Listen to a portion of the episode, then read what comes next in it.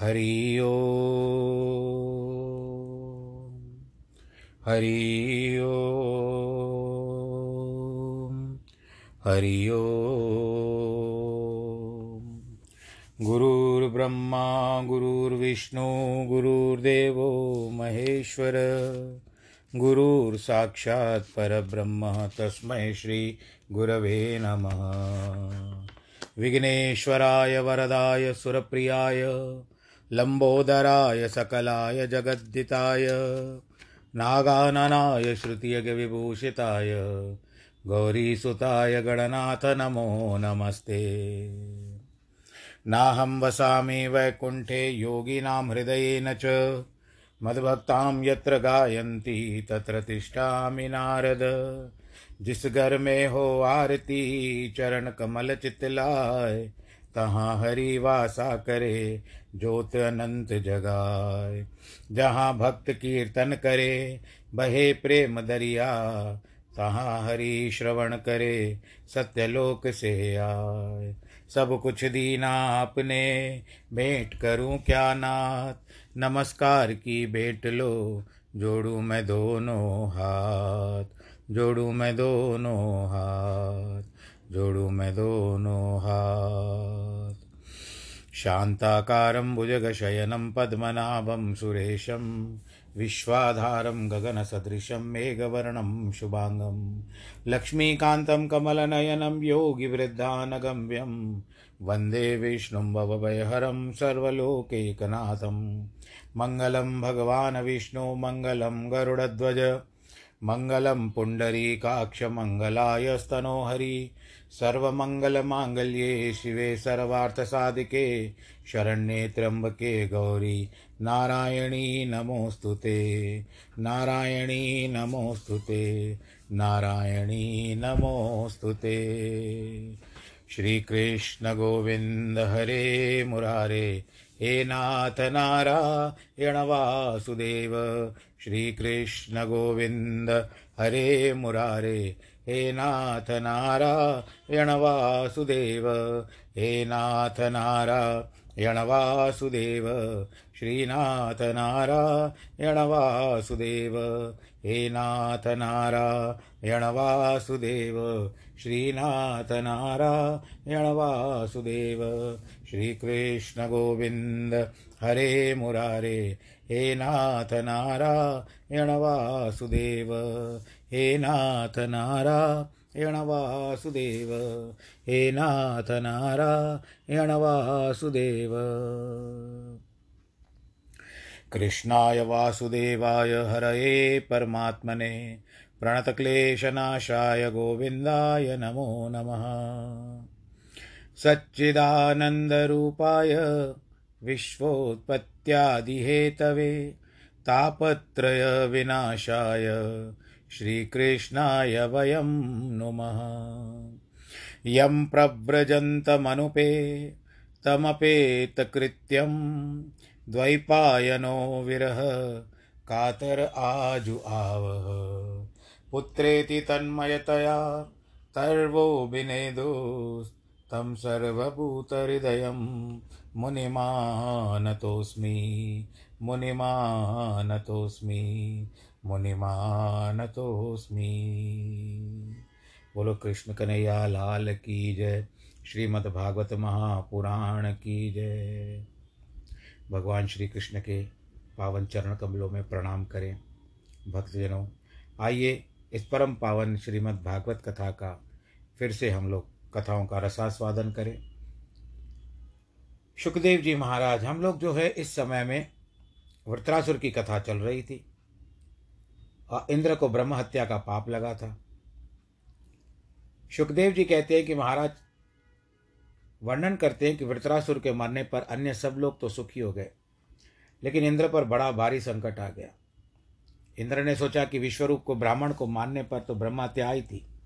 उसको मैंने बांट कर तपस्या करने का दूर कर दिया। अब वृत्रासुर को मारने की हत्या कहाँ जाएगी? तो ये सब उसके बाद वो कमल की बात आई, वहाँ फिर नहुष राजा की बात आई। नहुष राजा को ऋषियों ने गिरा दिया स्वर्ग से। फिर आखिर इंद्र को लेकर के आए। राजा परीक्षित, बड़े रसिक हैं और बहुत आनंद के साथ पूछ रहे हैं कि प्रभु, आगे क्या हुआ? क्योंकि भगवान के चरणार बिंदु में मेरा मन लगता जा रहा है। मुक्ता नाम अपनी सिद्धा नाम नारायण परायण, सुदुर्लभ प्रशांत आत्मा, कैटिश्वपी महामुने। इसलिए परीक्षित पूछते हैं, ऐसे भक्ति वृत्रासुर के हृदय में कहाँ से आ गई?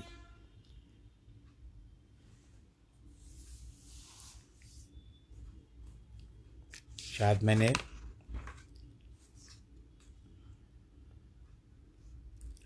हाँ निशानी गलत डाल दी थी। हम वापस से आते हैं कथा पर। तो चित्रकेतु के बारे में आपने सुना। कल कथा में आज थोड़ी सी भूल हो गई है। मैंने निशानी डाल दी थी, वहीं से शुरू कर दिया। पुरानी कथा पे निशानी आगे बढ़ाई नहीं थी। और अब चित्रकेतु के पुत्र की मृत्यु हो चुकी है। पहली बार ऐसी भूल हुई है। आगे ध्यान रखेंगे। चित्रकेतु के पुत्र की मृत्यु हो गई तो समझ समझाते कोई किसका नहीं है। जब मैं आया था तुम्हारे पास, उस समय सारा समय तुम्हारा खुशी में था। तुमको मैं बहुत समझाने भी आया था, परंतु तुमने कहा, नहीं, मुझे पुत्र की इच्छा है। तो पुत्र दिया और मैंने तुमको यह भी कह दिया कि, देखो, कुछ भी नहीं होता। तुमको सुख और दुख एक ही समय में मिलेंगे। तुमने, आपने कहा, जो भी होगा देख लेंगे, पर अब देखो। अब इस तरह से नारद जी ने कहा, देखो चित्रकेतु, अब तुम्हारे पुत्र की तो मृत्यु हो गई। इस, और अब क्या करना है तुमको? मैं तुमको एक मंत्र देता हूँ, इससे सात दिन में तुम्हारे संकर्ष भगवान, संकर्षण भगवान का दर्शन होगा और द्वैत ब्रह्म दूर हो जाएगा। सुखदेव जी कहते हैं, परीक्षित इस प्रकार देव ऋषि राजकुमार के जीवात्मा को, तब सुखदेव जी ने कहा कि परीक्षित देव ऋषि नारद ने राजकुमार की जीवात्मा को भी बुला करके खड़ा कर दिया। कहा कि देखो जीवात्मा, ये तेरे, ये बाप, माँ बाप तेरे लिए कितने रो रहे हैं। तू आ जा, अपने शरीर में प्रवेश कर ले और राज सिंहासन पर बैठ। राज कर, भोग कर, तू क्यों चला गया? जीवात्मा कहता है, महाराज, मैं तो इनको पहचानता भी नहीं कि हमारे किस जन्म के माता पिता हैं। मैं तो कर्मवश न जाने कहाँ कहाँ गया, कभी पशु हुआ, कभी मैं गाय की, गाय मेरी माता हुई तो कभी मेरे सांड मेरे पिता हुए, कभी घोड़ी मेरी माता हुई तो घोड़ा मेरा पिता हुआ। कभी कोई चिड़िया मेरी माँ बनी तो कोई पक्षी मेरा पिता बना। न जाने कहाँ कहाँ भटकता रहा। कितने मित्र शत्रु बने। कोई कोई चीज़ बाज़ार में इस दुकान से उस दुकान पे चली जाती है। वैसे ही जीवात्मा अपने कर्म के अनुसार इस घर से इस घर में, इस योनि से उस योनि में घूमता रहता है। जब तक शरीर का संबंध रहता है, तभी तक ममता रहती है। बाप बेटे का संबंध बिल्कुल अनित्य है। जीवात्मा अव्यय और सर्वेंद्रिय सर्वेंद्रिय साक्षी है। इसका न तो कोई प्रिय है, न अप्रिय है। इस प्रकार की जो बुद्धियाँ हित अहित है, पितृ मित्र शत्रु है, उन सबका साक्षी है। मेरा तुम लोगों के साथ कोई संबंध नहीं है। तो फिर संबंध ही नहीं है तो मेरे लिए शोक किस बात का? इतना कहकर जीवात्मा बिना पूछे वहाँ से चला गया। उसके बाद सब लोगों ने शोक, मोह, स्नेह की निवृत्ति हो गई और उस मृत वाले शरीर को जला दिया। रानियों ने देखा कि देह के मरने के बाद भी जीवात्मा रहता है। उनका धर्म पर विश्वास हो गया। उन्होंने अनुभव किया कि हमने हत्या करके बड़ा भारी पाप किया। उस पाप का प्रायश्चित भी कर लिया। ऐसा बताया गया है कि कहते हैं कि पूर्व जन्म में ये राजा था, इसने मुझे मारा था। मैं भी राजा था। इसने अंत समय में मुझे बहुत चोट पहुंचाई थी, पीठ से वार किया था तो मैंने कहा कि मैं भी तुझे दुखी देखना चाहता हूँ तो वो भगवान जी ने मेरी बात पूरी कर ली। इस जन्म में मैं थोड़ी समय में इसके पुत्र बन करके आया और इससे अपना बदला ले लिया। मेरे मन को शांति हो गई, ऐसा कह करके भी चले जाता है। तो रानियों के बारे में पूछा कि इन लोगों ने तुझे क्यों मारा? तो कहते, पूर्व जन्म में ये सब रानियाँ, ये चीटियाँ थी, इन्होंने क्या किया था? एक बार जब मैं पानी का बहुत बड़ा जिसको हम लोग टंकी जिस तरह आज आजकल आप लोगों के घर में सिंटेक्स की टंकी होती है ना, उतनी बड़ी टंकी थी, क्योंकि सारे यात्रा पे जाते थे, युद्ध के लिए जाते थे तो सारा पानी वगैरह सबकी व्यवस्था होती थी। अब मैं अकेला पड़ गया था तो मैंने कहा, टंकी को कहाँ ढोऊँ? मैंने एक नांद बह रही थी, वहाँ से उसको डाल दिया। पानी वहाँ से बहता गया। उसमें ये एक निन्यानवे लाख निन्यानवे हज़ार नौ सौ निन्यानवे चींटियाँ थी। मृत्यु को प्राप्त हो गई। इतनी बड़ी टंकी थी। तब यह हालत होने के बाद आज ये सब मेरी माताएँ बन करके आई।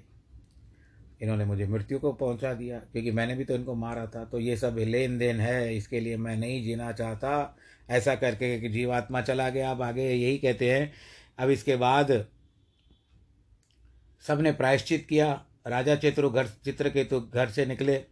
उन्होंने कालिंदी में स्नान किया। सूतक निवृत्ति के पश्चात शास्त्रीय रीति से नारद जी द्वारा परमात्म विद्या ग्रहण की, ओम नमस्तुभ्यम भगवते वासुदेवाय धीमहि, प्रद्युम्नाय अनिरुद्धाय नम संकर्षणाय च नमो विज्ञानमात्राय परमानंदमूर्त आत्मरामाय शांताय निवृत्य द्वैत दृष्ट इसके बाद राजा चित्रकेतु, ओम नमो भगवते महापुरुषाय महानुभाव महाविभूत सकला इत्यादि मंत्र को पढ़ते हैं। सुखदेव जी कहते हैं कि परीक्षित राजा चित्रकेतु के मंत्र बताकर नारद अंगिरा के साथ अपने धाम को चले गए।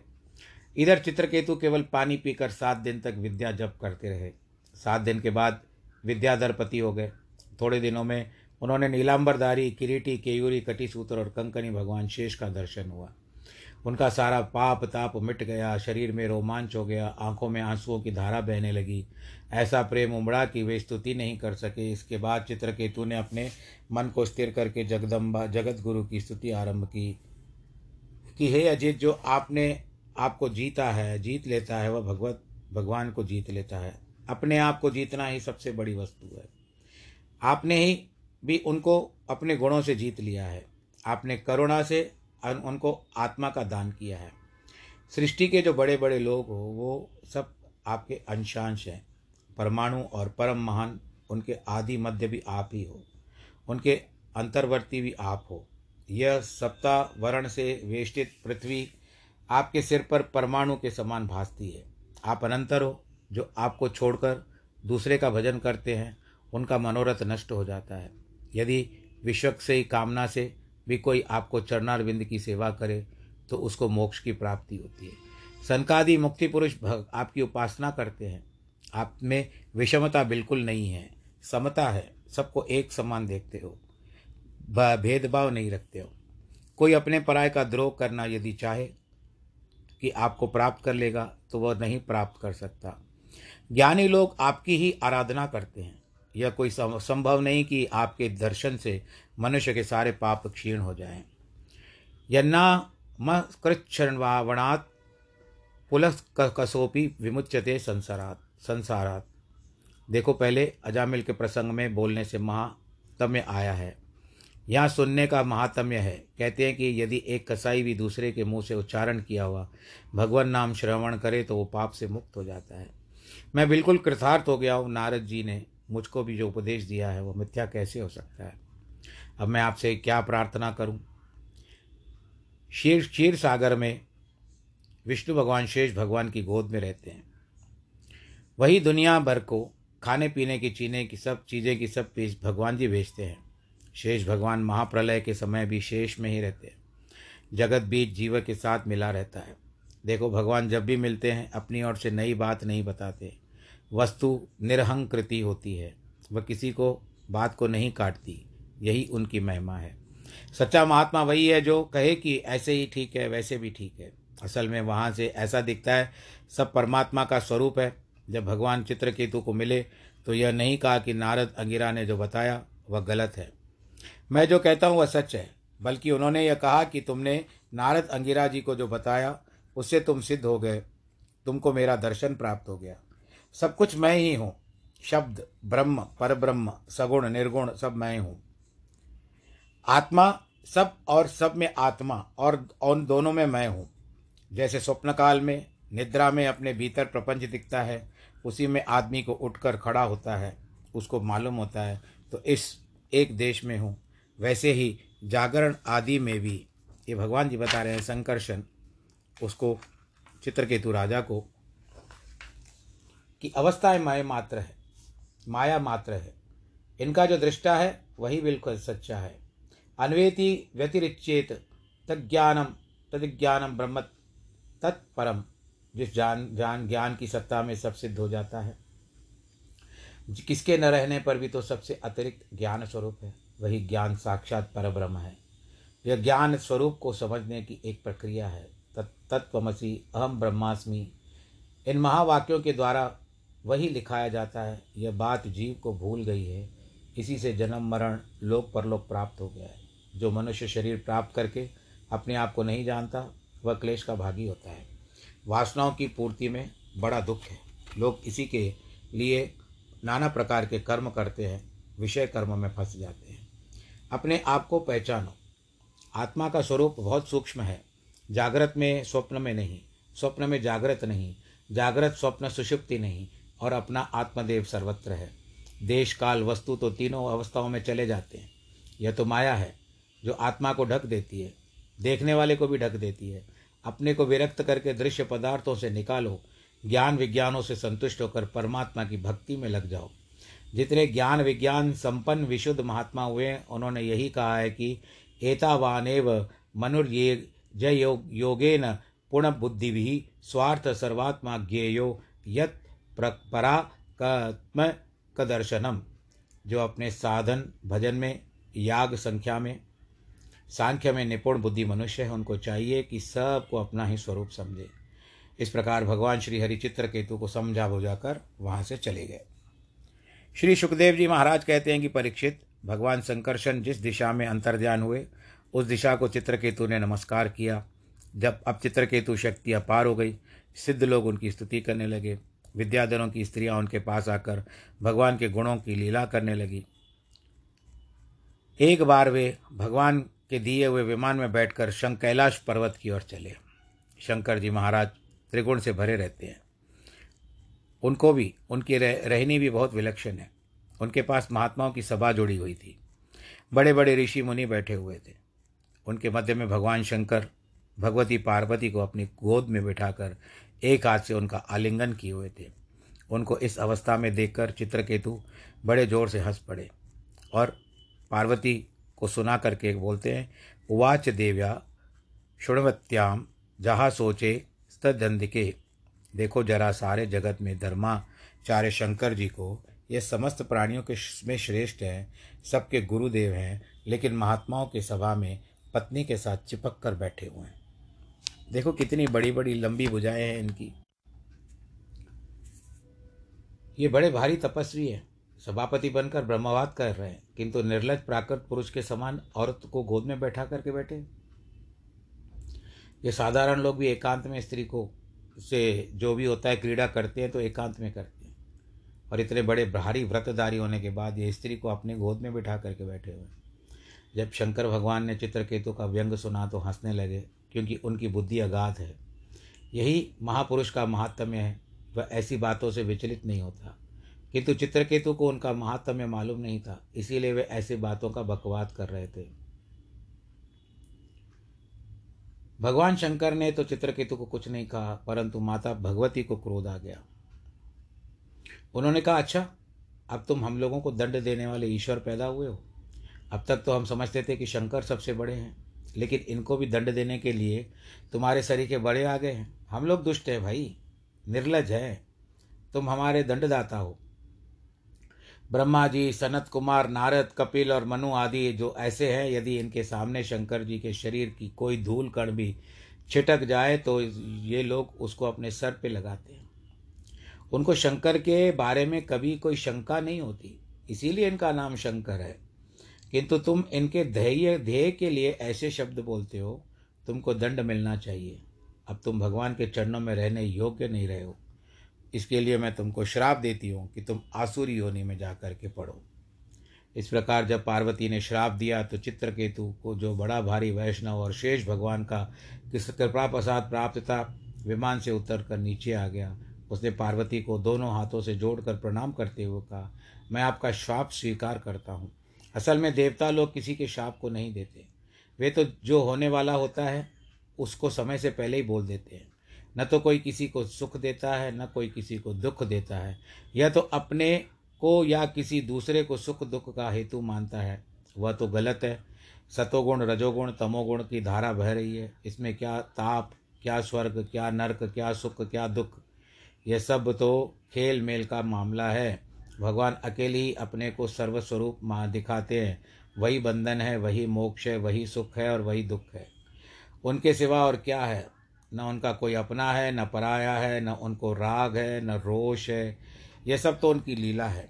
देवी जी, मैं आपको आपके शाप से मुक्ति पाने के लिए प्रसन्न नहीं कर रहा हूँ। मैं यह भी नहीं कहता कि मुझे आसुरी योनि में जाना जाना पड़े, लेकिन मुझसे आपको जो दुख पहुँच गया है, उसके लिए मैं क्षमा चाहता हूँ कि आप दुखी न हो, परंतु आप मुझे क्षमा ज़रूर करें। इतना कहकर चित्रकेतु अपने विमान पर चढ़ा, चढ़कर चला गया। इधर शंकर जी से पार्वती ने कहा, देवी जी, तुमने देख लिया कि भगवान के भक्त कैसे होते हैं। तुमने उसको श्राप देकर और उसने हाथ जोड़कर, तुमने उनको तो श्राप दे दिया, परंतु उसने हाथ जोड़ करके तुमसे क्षमा मांग ली। असल में जो भगवान के भक्त होते हैं, वे केवल भक्ति देखते हैं। अगर गीत की योनि में भक्ति मिले तो गीत की शक्ल में कोई परहेज नहीं हो सकता हूँ। किसी भी योनि में रहना हो, स्वर्ग रहना है, अपवर्ग रहना है, और नरक में रहना है, अपवर्ग कहते हैं मोक्ष को, नरक में रहना है, भगवत भक्त के लिए कोई फ़र्क नहीं पड़ता, क्योंकि वह जानता है कि सब जगह भगवान है। स्वर्ग, नरक, अपवर्ग समाना, जह तक दरे धन माना। देह के संयोग से सुख, दुख, मृत्यु, जन्म आदि होते रहते हैं। ये तो जगत विदित है। अविवेक के कारण भी अर्थभेद दिखाई पड़ता है। यह वैसा ही है जैसे गुण दोष विकल्प आदि है। सांप को कोई रस्सी समझ ले या माला को सांप समझ ले, इसके हृदय में भगवान की भक्ति आ जाती है। ज्ञान वैराग्य का वीर उदय होता है। उसके लिए किसी भी दूसरे सहारे की ज़रूरत नहीं पड़ती। ईश्वर क्या करना चाहता है, हम नहीं जानते। उनका कोई प्रिय अप्रिय नहीं है। मैं तो सबसे, वो तो सबसे प्रिय प्रेम करते हैं। क्योंकि वे सबके आत्मा है।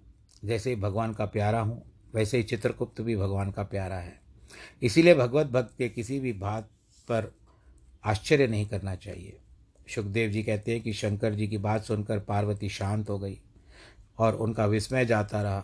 चित्रकेतु चाहते थे, अगर चाहते तो वो भी पार्वती को श्राप दे सकते थे, परंतु उन्होंने श्राप नहीं दिया, क्योंकि सत्ता साधु के लक्षण यही हैं कि इनको मूर्धना संजग्रह शापम कोई इतना भी गाली दे, भला बुरा कहे, लेकिन वे बुरा नहीं मानते, सुनकर चुप रहते हैं। चित्रकेतु के शाप के कारण वृत्रासुर के रूप में प्रकट हुए। इसीलिए वृत्रासुर के जीवन में इतनी भक्ति आ गई। वृत्रासुर का इतिहास केवल उनकी इतिहास उनका इतिहास नहीं है, संपूर्ण विष्णु भक्तों का इतिहास है। इसे जो सुनता है, वह बंधन से मुक्त हो जाता है। बोलो, नारायण भगवान की जय। अब सुखदेव जी कहते हैं कि महाराज सविता, भगदाता इत्यादि जो थे विदाता आदि वंश के संक्षेप में वर्णन करने के बाद कश्यप जी दूसरी पत्नी दिति के वंश का वर्णन आरंभ करते हैं। दिति के हिरण्याक्ष और हिरण्य कश्यपु दो पुत्र हुए।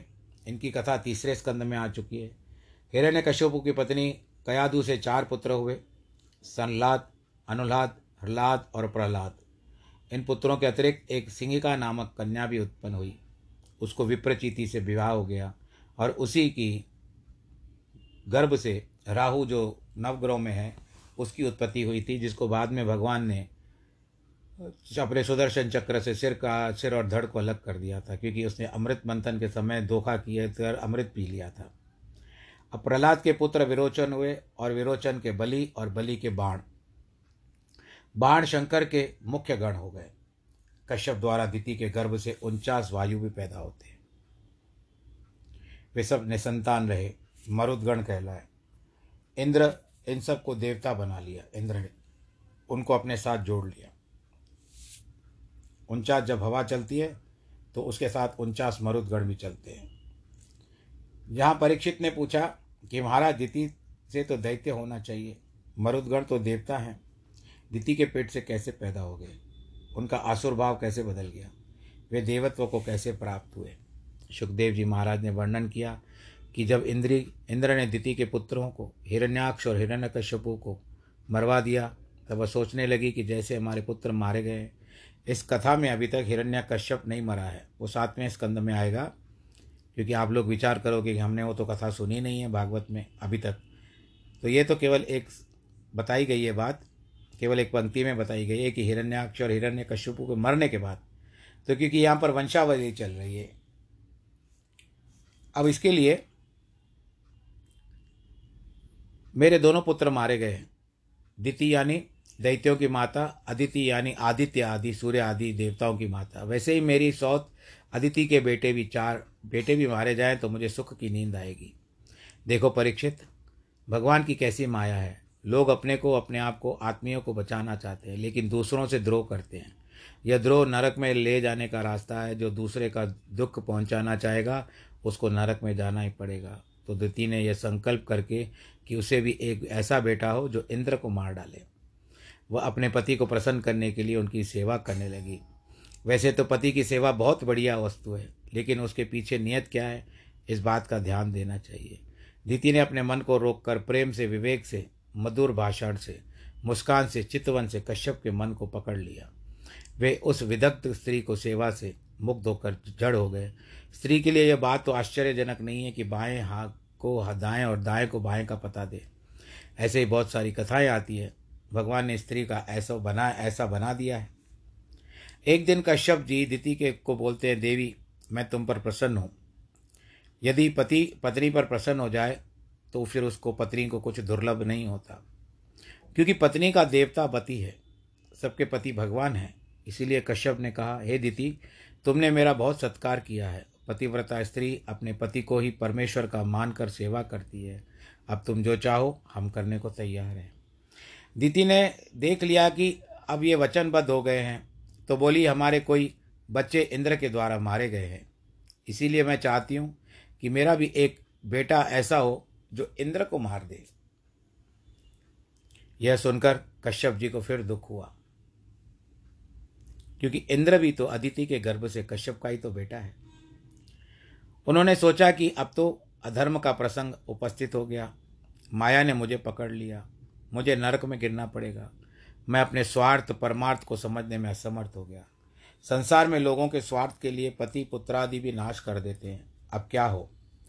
मैंने जो वचन दे दिया है, न तो व्यर्थ होना चाहिए, न और न इंद्र का अनिष्ट होना चाहिए।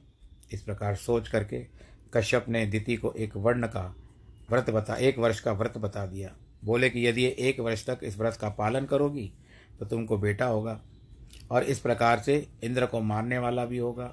इससे तुम्हारा भी अविष्ट सिद्ध हो जाएगा। और लेकिन यदि व्रत में कोई त्रुटि हो गई तो वह इंद्र का मित्र बन जाएगा। यानी जिसको तुम शत्रु समझ करके उत्पन्न करने वाली हो, वो इंद्र का मित्र बन जाएगा। इस तरह से राजा को, उस अपनी पत्नी को व्रत के बारे में बताते हैं। कश्यप ने द्वितीय के व्रत का नियम बताते कहा कि किसी को दुख न पहुंचाना, किसी को गाली न देना, व्रत के समय में झूठ नहीं बोलना। यदि गर्भवती स्त्री किसी को सताएगी, गाली देगी, झूठ बोलेगी तो बेटा भी वैसा ही होगा। इन सब व्रतों का प्रभाव गर्भ शिशु पर पड़ता ही है। उन्होंने आगे कहा, न खरोम, छेदन नहीं कराना, निषिद्ध वस्तु का स्पर्श नहीं करना, जल में प्रवेश करके नहाना नहीं, दुष्ट संभाषण नहीं करना, बिना धुला हुआ कपड़ा नहीं पहनना किसी के उतारे हुए की माला नहीं पहनना, जूठा भोजन नहीं करना चंडिका मांस आदि नहीं खाना, इन सब नियमों का वर्णन करने के बाद उन्होंने कहा, जिस प्रकार उसको सौभाग्यवती स्त्रियों की पूजा करनी चाहिए, पति की भी सेवा करनी चाहिए, उसके पास रहना चाहिए, भगवान का ध्यान करना चाहिए, यह पुंसवन व्रत है। यदि तुम एक वर्ष तक इसको धारण करोगी तो तुम्हें इंद्रघाती पुत्र होगा। फिर से सुन लो, कश्यप जी कहते हैं, दिति को, कि इंद्रघाती पुत्र होगा। यदि कहीं भी तुमसे चूक हो गई इस व्रत में तो इंद्र का मित्र हो जाएगा वो। इस बात को ध्यान से सुनो। तब दिति ने यह सब बात को स्वीकार किया और गर्भ धारण करके व्रत का पालन करने लगी। अब यहाँ पर कथा प्रसंग का समय पूरा हो चुका है। आप सब लोग आनंद के साथ रहें, अपना ख्याल रखें। आज की कथा को विश्राम देते हैं। कल की कथा का फिर प्रसंग कल होगा और प्रभु जो चाहेंगे वैसा ही होगा। और आप आनंद के साथ रहें, कोरोना में अपना ख्याल रखें, हाथ धोएँ, सैनिटाइज़र से, साबुन से बार बार जब भी बाहर से आएँ, मुख पर मास्क ज़रूर लगाएँ और उसके सिवा भीड़ भाड़ में ना जाएँ और सामाजिक दूरी भी बरकरार रखें, अपने ध्यान से ध्यान रखें। कुछ भी ऐसा ना कार्य करें कि जिससे कुछ भी हो और बड़ी बात है कि वैक्सीनेशन अगर न हुई हो तो वो भी करवा लें। और मैं ये दूसरा ये भी कहना चाहता हूँ कि जिनके जन्मदिन है आज या वैवाहिक वर्षगांठ है, उन सबको ईश्वर सुरक्षित रखे। मैं भी आपको बधाई देता हूँ। आपको ईश्वर की कृपा प्राप्त हो। सर्वे भवंतु सुखिना सर्वे संतु निरामया सर्वे भद्राणी पश्यंतु माँ कश्चित दुख भाग भवे नमो नारायण।